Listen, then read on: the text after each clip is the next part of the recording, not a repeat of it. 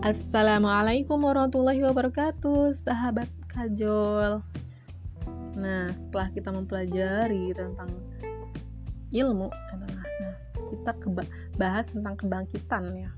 Inilah kebangkitan hakiki.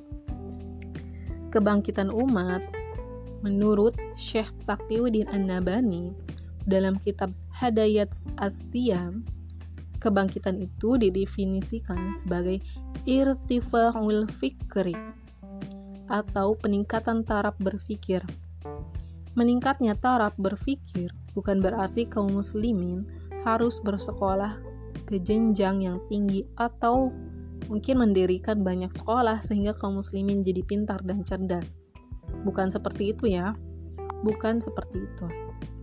Tapi yang dimaksud dengan peningkatan taraf berpikir di sini adalah perubahan keadaan dari yang menjadi rendah, dari rendah itu menjadi lebih tinggi. Dalam lintasan sejarah kebangkitan peradaban dunia, kita menyaksikan betapa mabda atau disebut juga dengan ideologi merupakan pondasi kebangkitan rahasia kebangkitan umat atau bangsa. Sejarah mencatat ya, ada negara-negara yang mengalami kebangkitan dengan kebangkitan pada pikirnya seperti kebangkitan Rusia dengan melakukan revolusi Bolshevik 1917 di bawah pimpinan Lenin setelah bersama-sama menganut pemikiran komunis. Orang-orang kapitalis pun mengalami kebangkitan sejak revolusi Prancis dan revolusi industri di Inggris pada akhir abad 18 awal abad 19. Bangsa Arab pun mampu bangkit dengan memeluk pemikiran Islam sejak abad ke-7 Masehi. Maka, tepat sekali jika dikatakan Ahmad Al-Qasas dalam bukunya Dasar-dasar Kebangkitan bahwa keberadaan mabda atau disebut juga dengan ideologi pada suatu umat adalah sebab kebangkitannya. Sehingga dalam hal ini kita tidak cukup hanya berbicara bangkit, hanya sekedar bangkit, tapi kita harus mencari bangkit yang benar atau sahih dan hakiki. Nah, untuk mewujudkan kebangkitan yang kita cita-citakan, memang butuh keseriusan dari kita semua. Kaum muslimin, meski kita masih remaja, bukan berarti nggak boleh serius. Justru ya, seharusnya masa remaja kita gunakan untuk mengasah supaya bisa mempertajam kemampuan berpikir kita. Lebih khusus lagi, kemampuan untuk berpikir islami. Ada beberapa tahap yang bisa kita jadikan sebagai jalan untuk meniti kebangkitan yang hakiki ini. Dalam kitab An-Nahdoh, halaman 132 sampai halaman 155 ya. Karya Ustadz Hafidz Salih dijelaskan sebagai berikut. Pertama, setiap muslim kudu menyadari tugasnya sebagai pengemban dakwah. Allah Subhanahu wa taala berfirman, Bismillahirrahmanirrahim. Ud'u ila sabili rabbika bil hikmati wal mau'izatil hasanati wajadilhum billati hiya ahsan. Huwa a'lamu biman dhalla an sabilihi wa huwa a'lamu bil muhtadin. Serulah manusia kepada jalan Tuhanmu dengan hikmah dan pelajaran yang baik dan bantahlah mereka dengan cara yang baik. Quran Surat An-Nahl ayat 125 Yang kedua, setiap muslim harus memahami Islam sebagai sebuah mabda alias ideologi. Dengan begitu, kita bisa menjadikan Islam sebagai pedoman hidup kita. Islam bukan hanya mengatur urusan sholat, jakat, puasa aja ya, tapi sekaligus mengurusi masalah ekonomi, politik, pendidikan, hukum, peradilan, pemerintahan, dan lain sebagainya. Ketiga, kita kudu berjuang menegakkan Islam. Keempat, melakukan kontak pemikiran dengan masyarakat. Jadi nggak diem-diem doang, sebarkan ide Islam ke kepada mereka. Kalau ternyata timbul pro dan kontra, itu wajar. Rasulullah saja pernah merasakannya. Tenang, kita di jalur yang benar kok. Kelima, harus jelas dalam berjuang. Artinya, kita kudu fokus dalam membatasi mana yang pokok dan mana yang cabang. Allah Subhanahu wa taala berfirman, Bismillahirrahmanirrahim. Qul hadhihi sabili ad'u ila Allah ala basiratin ana wa man ittaba'ani wa subhanallahi wa ma ana minal musyrikin. Katakanlah, inilah jalan agamaku. Aku dan orang-orang yang mengikutiku mengejak kamu kepada Allah dengan hujah yang nyata.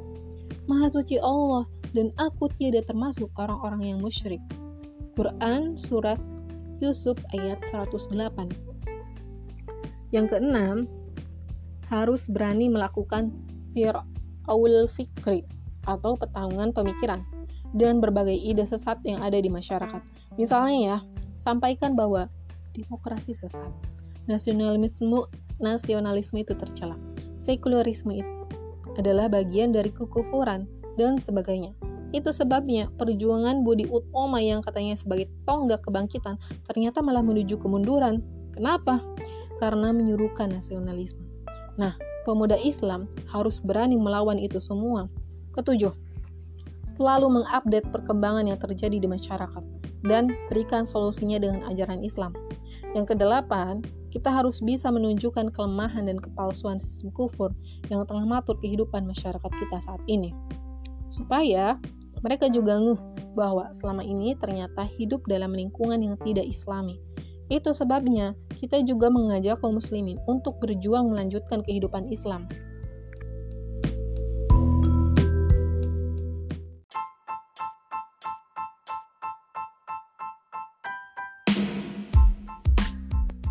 Assalamualaikum sahabat kajol Assalamualaikum warahmatullahi wabarakatuh sahabat kajol Kali ini Teteh mau ngajak teman-teman buat move on.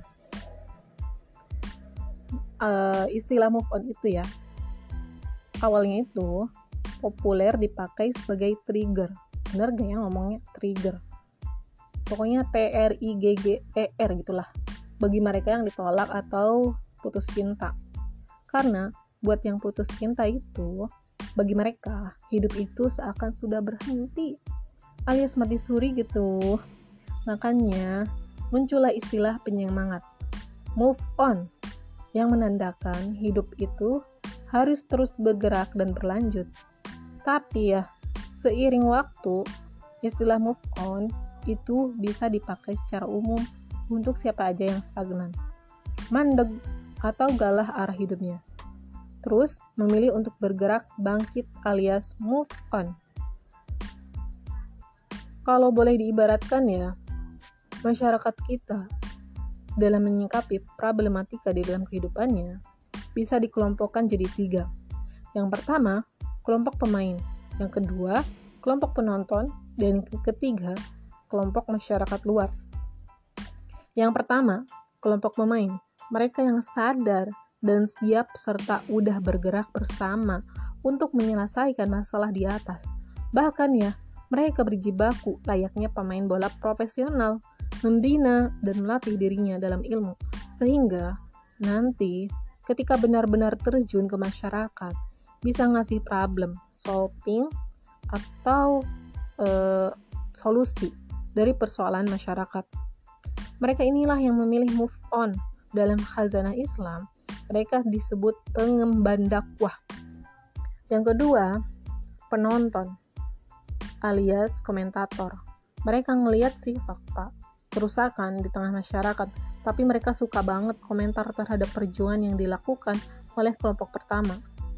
Ada yang komentarnya mendukung, tapi nggak sedikit yang sok pinter, sok jago, padahal dia sendiri aksinya nggak pernah ada ada juga penonton di sini yang layaknya supporter, supporter fanatik. Kalau memang ikut senang, giliran kalah bikin ulah dan masalah. Nah, yang kelompok ketiga ini itu masyarakat luar. Mereka nggak ngeliat atau bahkan cuek dengan kondisi sekitarnya. Persis lah, kayak masyarakat di luar stadion yang nggak ambil pusing dengan apa yang terjadi di dalam stadion. saat pertandingan berlangsung ya entah mau rusuh ke menang ke kalah ke bodoh amat emang gue pikirin. Nah kira-kira begitu di kelompok yang ketiga ini. Menyaksikan kerusakan masyarakat cuek aja. Yang penting nggak nimpa gue dan keluarga gue gitu pikirnya. Idih jangan sampai ya kita ada di kelompok ketiga maupun kedua yang sekedar komentar apalagi cuek dengan kondisi kerusak kerusakan di sekitar kita kita kudu di kelompok pertama. Karena move on itu menunjukkan kita itu care. Move on itu kontribusi yang bisa kita sumbangkan atas problematika di negeri ini. So apakah kita masih diam saja? Layaknya kelompok ketiga tadi atau hanya jadi penonton? Kayak kelompok kedua? Kalau iya maka itu tandanya kita masih belum move on. Nah oke okay. Kita kan udah nyadar nih bahwa kita kudu move on ya alias bergerak. Tapi tentu nggak asal bergerak dong. Iya nggak? Jangan-jangan kita mirip ayam yang berburu aja disembelih ketika nunggu ajalnya datang. Dia bergerak tak tentu arah ke sana kemari. Nah, kita tentu nggak mau seperti itu dan nggak boleh kayak gitu. Terus, gimana dong? Gini ya, kita ini mesti sadar sesadar-sadarnya kalau kita ini muslim. Artinya, seluruh problematika apa saja kita harus tanya atau standarisasi pakai Islam. Keceletot. Standarisasi pakai Islam. Loh, apa bisa? Kan Islam cuma ngatur ibadah, ritual doang. Hmm, komentar kayak begini ini harus diluruskan ya. Coba kita tengok dalam Al-Quran maupun hadis. Apa Islam cuma ngatur ibadah toh? Enggak kan? Coba nanti lihat lagi deh. Kalau perlu baca terjemahannya juga nggak apa-apa. Bahwa Al-Quran maupun hadis mengatur hidup manusia dari tidur sampai masalah dapur. Masalah ibadah sampai urusan pemerintah mulai dari kita bayi sampai urusan mati. Semua diatur Islam secara syamilan wa kamilan, lengkap dan menyeluruh. Dalam Quran Surat Al-Ma'idah ayat 3, bunyinya seperti ini. Bismillahirrahmanirrahim. Al-yawma akmaltu lakum dinakum wa atmamtu alaikum ni'mati wa raditu lakumul islam dina. Pada hari ini telah aku sempurnakan untukmu agamamu, dan telah aku cukupkan kepadamu nikmatku, dan telah aku ridhoi Islam sebagai agama bagimu. Artinya ya, Islam bukan hanya agama ritual, tapi Islam sebagai way of life, jalan hidup seorang muslim. Sehingga Islam tidak mengenal istilah sekulerisme, pemisahan agama atau Islam untuk mengatur kehidupan. Nah, tentang bagaimana problem solving terhadap masalah yang ada di sekitar kita sangat tergantung kita dalam memahami Islam. Kenapa umat Islam sekarang memposisikan Islam di pojok masjid? Cuman doain orang mati hanya dibawa ketika pergi haji. Ya, itu karena umat memahami Islam layaknya agama yang lain yang gak ngatur masalah kehidupan. Maka ya, sudah saatnya umat Islam menyadari kesadaran ini dengan serta menjadikan Islam sebagai ideologi atau disebut juga dengan way of life karena umat Islam dulu pernah berjaya, sejahtera, mulia ketika jadikan Islam sebagai ideologi. Baca sejarah Islam yang jujur pasti akan menemukan bahwa Islam pernah menaungi dunia selama berabad-abad. Sejarawan barat seperti Charleton S. pernah mengakui, peradaban Islam sanggup menciptakan sebuah negara adidaya kontinental yang terbentang dari satu samudra ke samudra yang lain, dari iklim utara hingga tropik, dan gurun dengan ratusan juta orang tinggal di dalamnya, dengan peradaban kepercayaan dan asal suku.